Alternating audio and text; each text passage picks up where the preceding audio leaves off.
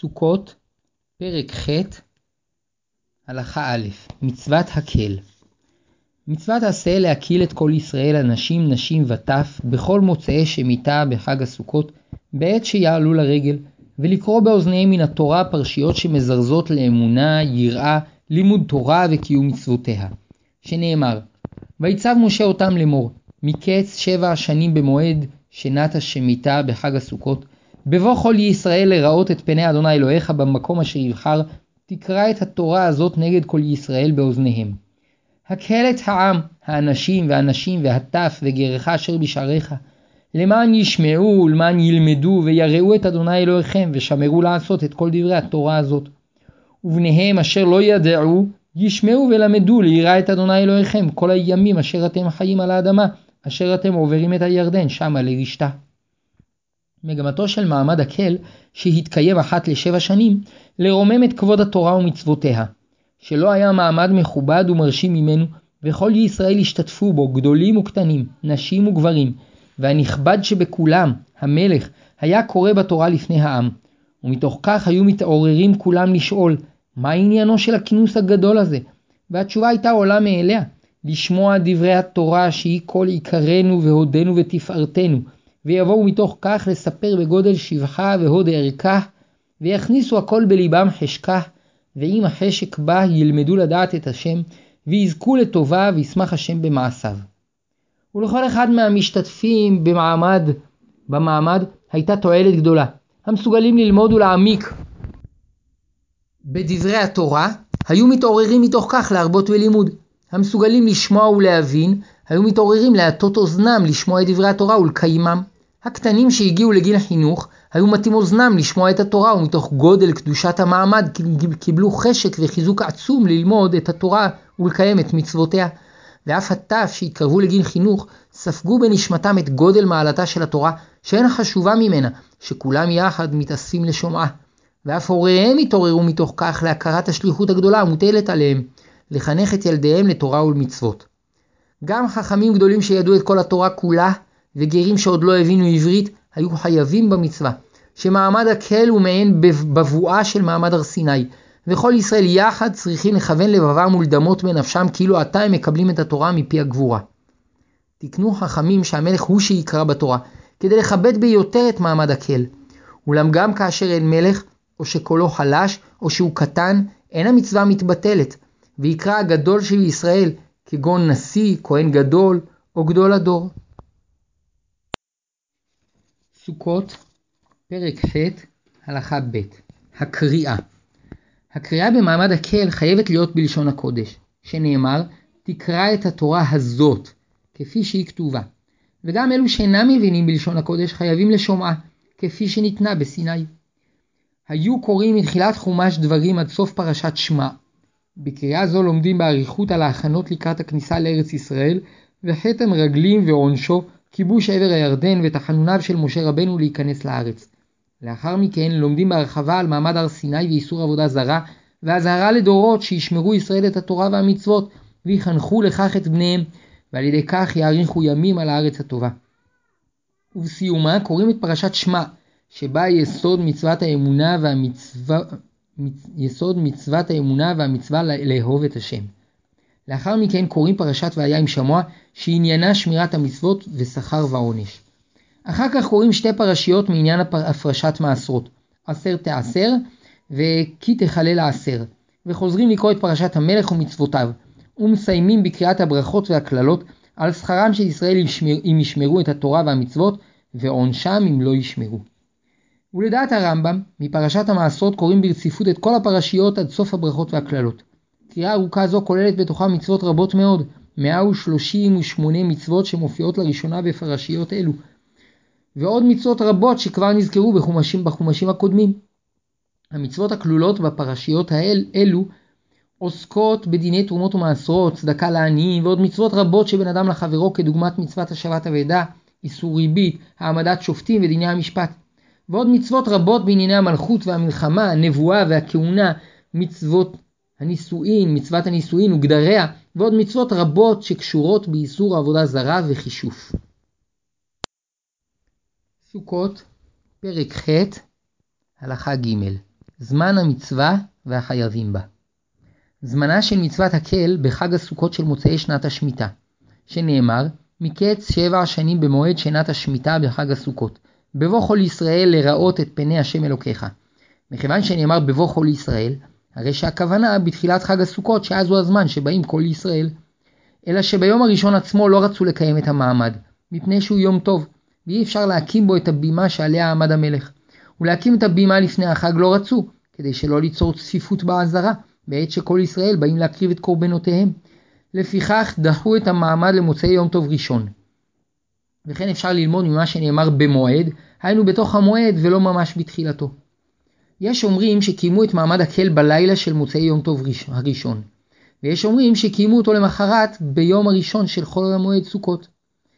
מעמד הקל חתם בחותם קודש את מחזור השמיטה הקודם, שלאור ההתכנסות של כל ישראל לשמוע את התורה בסיום מחזור השמיטה, עליו התברר שכל מה שהיה מקושר לתורה הוא בעל ערך נצחי, ומה שלא, נשכח ונאבד. ומתוך כך קיבל עם ישראל הערה וחיזוק להמשיך ללכת בדרך התורה במשך מחזור השמיטה העומד לבוא לטובה. כיוון שמצוות הקל התקיימה ברגל, למדו חכמים בגזירה שווה שכל הגברים שפטורים ממצוות הראייה, היינו מהמצווה לעלות בשלושת הרגלים לירושלים ולהקריב עולת ראייה ושלמי חגיגה, פטורים גם ממצוות הקל. לפיכך, החירש, האילם, העיוור, החיגר, הטמא, וכן הזקן והחולה שאינם יכולים לעלות ברגלם להר הבית, וכן העבדים, פטורים ממצוות הקל. אבל נשים, למרות שאינן חייבות במצוות העלייה לרגל, חייבות במצוות הקל. לגבי קטנים, למרות שיש בהם מום שמחמתו יהיו פטורים מהחובה לעלות לרגל בעת שיהיו גדולים, מכל מקום כשהם קטנים, מצווה על הוריהם להביאם למעמד הקל כפי שהם מצווים להביא את שאר ילדיהם. גם מי שלא היה יכול לשמוע את קריאת המלך בגלל שמיעתו החלשה, או מפני שנאלץ לעמוד רחוק מחמת הצפיפות, צריך היה לכוון ליבו לקריאה.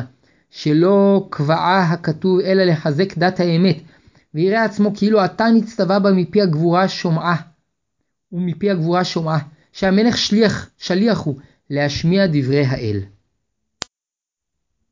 סוכות, פרק ח', הלכה ד' סדרי המצווה. לקראת הכינוס, היו הכהנים סובבים בכל ירושלים ותוקעים בחצוצרות כדי להקיל את העם להר הבית, והיו מביאים בימה גדולה של עץ, ומעמידים אותה באמצע עזרת נשים. והמלך היה עולה ויושב עליה, כדי שישמעו את קולו וכדי שיראו אותו בקריאתו. ואם רצה לכבד את התורה ולקוראה בעמידה, הרי זה משובח. לכבוד התורה והמלך היו מהדרים להעביר את הספר ולהעלותו מאדם לאדם עד שיגיע למלך. וכך עשו. חזן בית הכנסת שעל הר הבית היה נוטל את ספר התורה ונותנו לראש הכנסת. וראש הכנסת נותנו לסגן הכהן הגדול. וסגן הכהן הגדול היה נותנו לכהן הגדול, והכהן הגדול נותנו למלך. והמלך היה מקבלו כשהוא עומד. לפני הקריאה בתורה ואחריה, ברך המלך כדרך שכל הקוראים בתורה מברכים. ולאחר מכן הוסיף עוד שבע ברכות, ואלו הן רצה השם אלוקינו בעמך ישראל, ב. מודים אנחנו לך, ג. אתה בחרתנו מכל העמים, עד מקדש ישראל והזמנים, כדרך שמברכים בתפילה, הרי שלוש ברכות כמטבע שתיקנו חכמים בשאר התפילות. ד.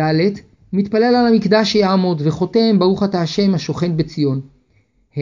מתפלל על ישראל שתעמוד מלכותם, וחותם הבוחר בישראל. ו.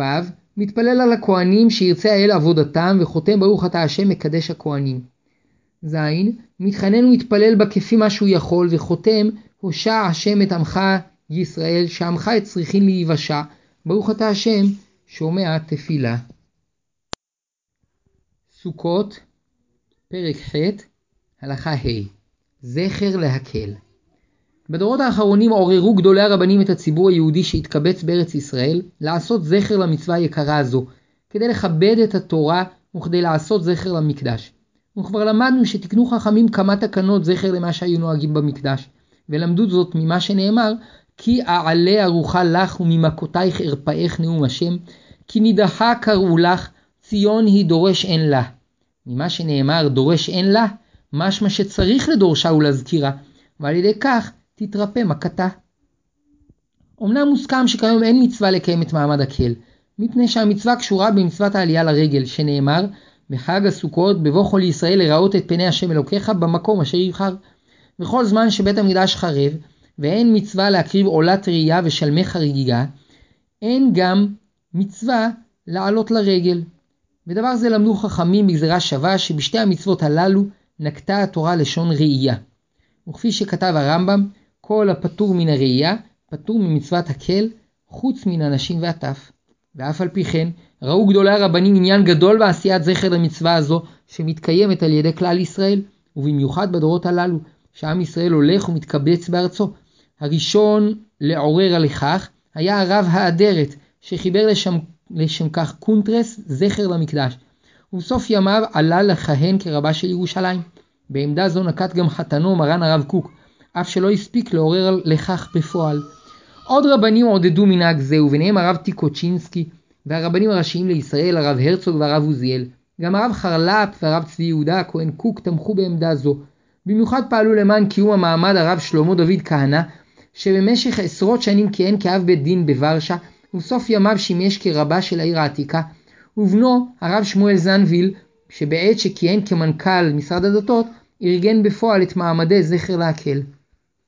בשנת תש"ו, לאחר השואה ולפני קום המדינה, יצאה יוזמתם של הרבנים אל הפועל והתקיים לראשונה מעמד זכר להקל בהשתתפות הרבנים הראשיים וגדולי הרבנים. את מלאכת הארגון ביצע המרכז לתרבות של הפועל המזרחי.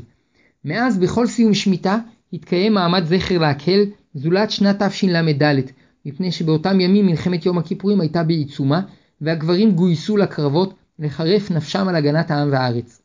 בשנת תשמ"ח התקיים מעמד מכובד במיוחד, בראשו עמדו הרב שפירא והרב אליהו שכיהנו כרבנים ראשיים. רבבות התקבצו לרחבת הכותל, שהתמלאה עד אפס מקום עם כל המבואות והמרפסות הצופות אליה. המעמד שודר בשידור חי בטלוויזיה, נשיא המדינה חיים הרצוג השתתף יחד עם הרבנים הראשיים בקריאה. רבים מצמרת המדינה השתתפו בטקס, וביניהם ראש הממשלה, שרים רבים ונשיא בית המשפט העליון. ומאז ועד היום, בכל מוצאי שמיטה ביום הראשון של חול המועד סוכות, מתקיים בכותל המערבי מעמד זכר להקל בהמון רב וכבוד גדול להשם ולתורתו.